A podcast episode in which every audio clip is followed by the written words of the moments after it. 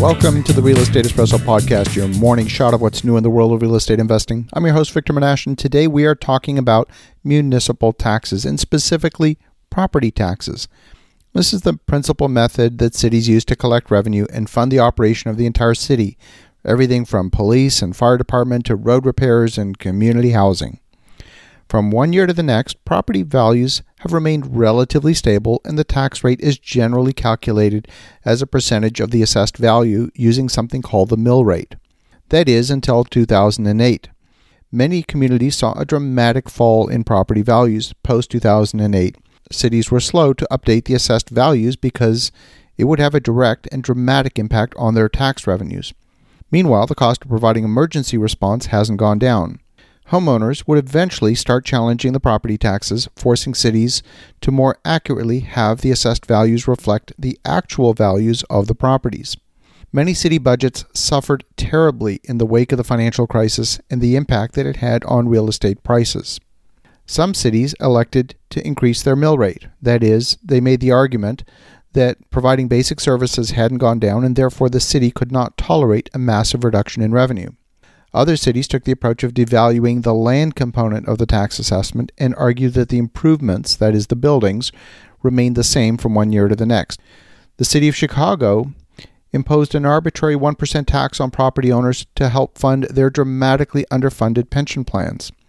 And as someone who's owned property in Chicago in the past, I can tell you that the property tax rate in Chicago is 400% higher, that is, fully five times higher than the property taxes in my home city of Ottawa, Canada, and that's a dramatic difference. We've seen some cities try to encourage development by providing a tax abatement for new construction in certain areas. In fact, many of the buildings that we built over the past five years in Philadelphia have qualified for such a tax abatement. In that scenario, you pay the taxes only on the vacant land and you pay zero tax, that's right, zero tax, on any improvements for a period of 10 years.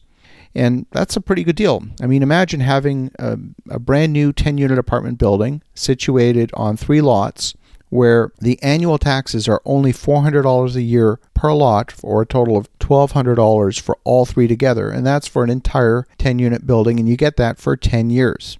That's a pretty good deal. Now, cities also recognize that land values have recovered in many of the areas where this has taken place.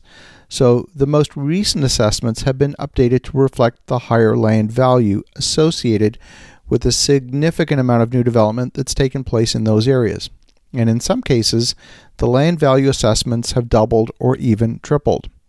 The city has honored their commitment to the tax abatement, but has recognized that the increased underlying land values have, you know, taken place and in some cases, those double or triple property taxes have occurred in a very, very short time period. And needless to say, there's been a considerable public outcry in those cases. Now, if you feel like your property taxes have been unfairly assessed, there is a process for appealing the assessment.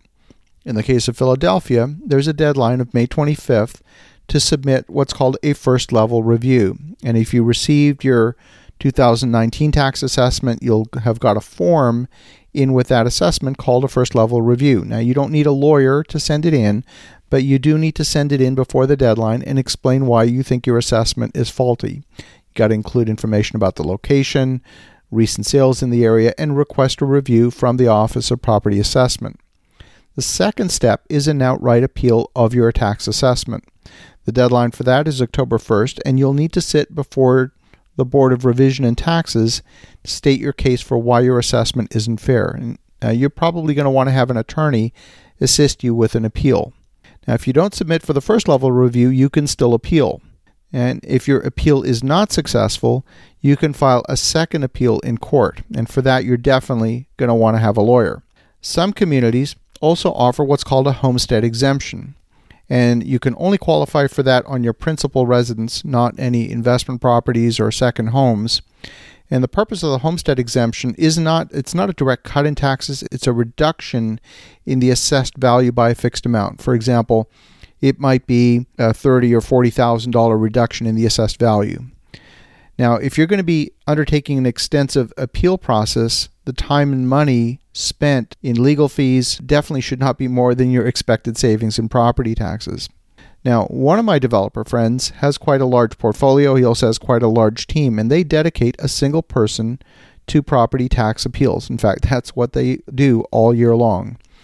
The, the benefit in tax savings in his case justify a full time position. But you've got to have a pretty big portfolio in order to do that. As a property owner, as an investor, you certainly have an obligation to pay your fair share of taxes, but I don't recommend paying more than necessary. You may want to pay close attention to the property assessments, and once you've successfully appealed your assessment, the benefit of that appeal can last several years. As you're looking at your property tax assessments and wondering if you're paying too much, look at the appeal process and determine whether what you're paying is fair. In the meantime, have a spectacular day, make some great things happen, and we'll talk to you again tomorrow.